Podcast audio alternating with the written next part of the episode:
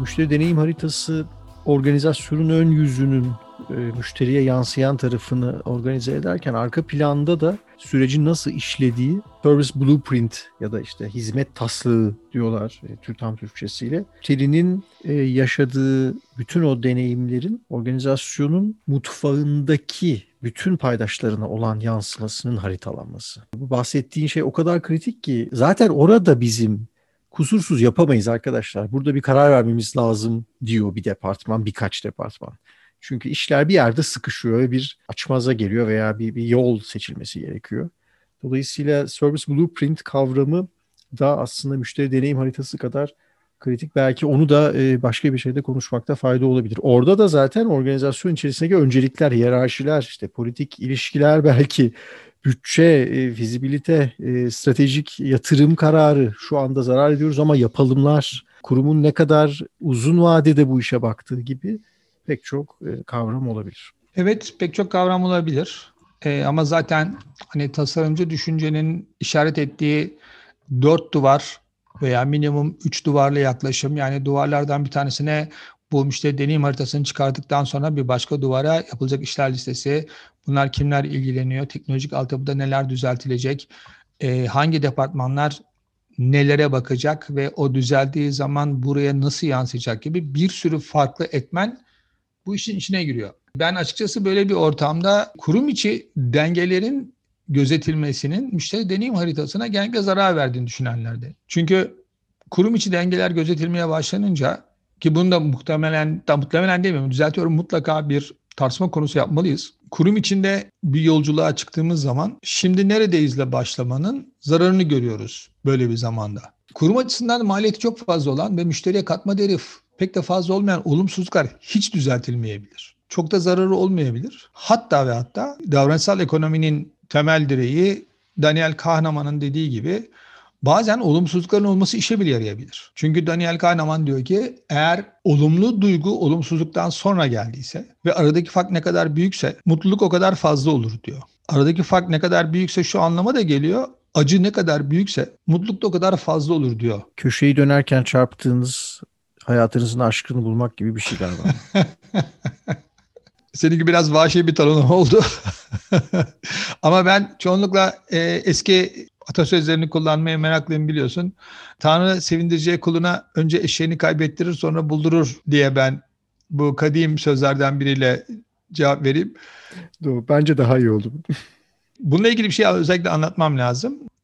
Bu hani çantalarının değeri 4-5 bin dolar olan kurumlardan bir tanesiyle ben o kurum hakkında deneyim çalışmalarıyla ilgili epey bir doküman okumuştum. Ve bunlardan birinde şöyle bir ifade vardı. Eğer meşhurlardan biri değilseniz, dönemin ünlü artistlerinden biri vesaire değilseniz, tanınanlardan biri değilseniz, dükkana girdiğinizde oradaki çalışanın vücut dili, yüz ifadesi burada ne arıyorsun diyor ama konuşması çok nazik.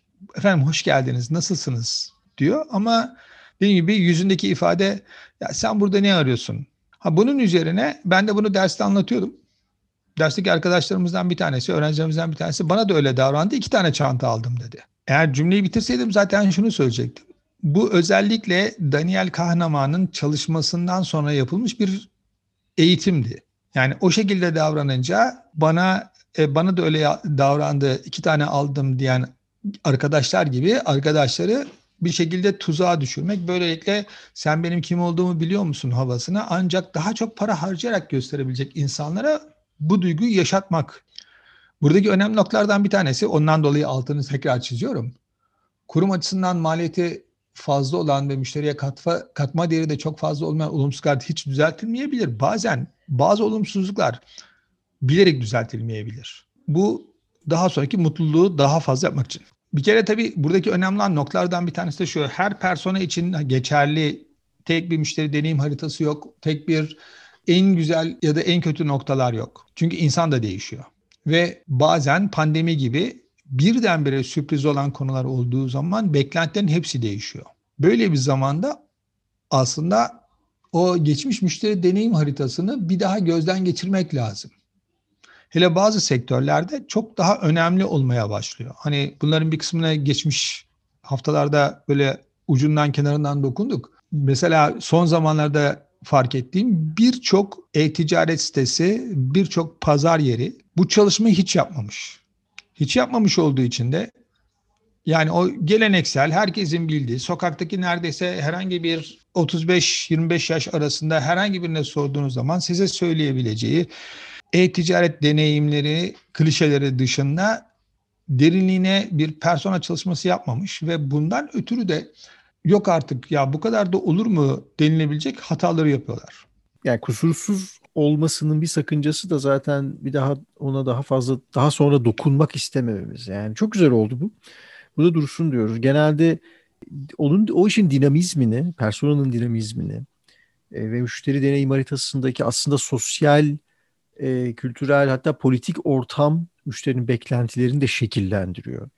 İşte pandemide gördük bunu veya başka tarihsel olaylarda da çok net görüldü. Dolayısıyla bizim bu meseleyi her zaman kusuru olan, her zaman değişebilir, her zaman elimizin üzerinde, hani beta derler, hep beta da olan bir kavram gibi ele almamızı da sağlıyor. Bu bir bakış açısı. Çok güzel yaptık, fırına verdik, taşlaştırdık, güzel de boyadık, şimdi buraya koyalım. Bununla devam edelim gibi bir şey. Hatta zaman içerisinde çünkü müşteri böyle bir şey değil, varlık değil. Yani günün sonunda baktığınız zaman bütün beklentileri, zamanın dili, her şey değişiyor. O yüzden hani kusursuzluk yaklaşımının temelinde de aslında bu sabitleme de var. O da çok zararlı bir şey diye düşünüyorum.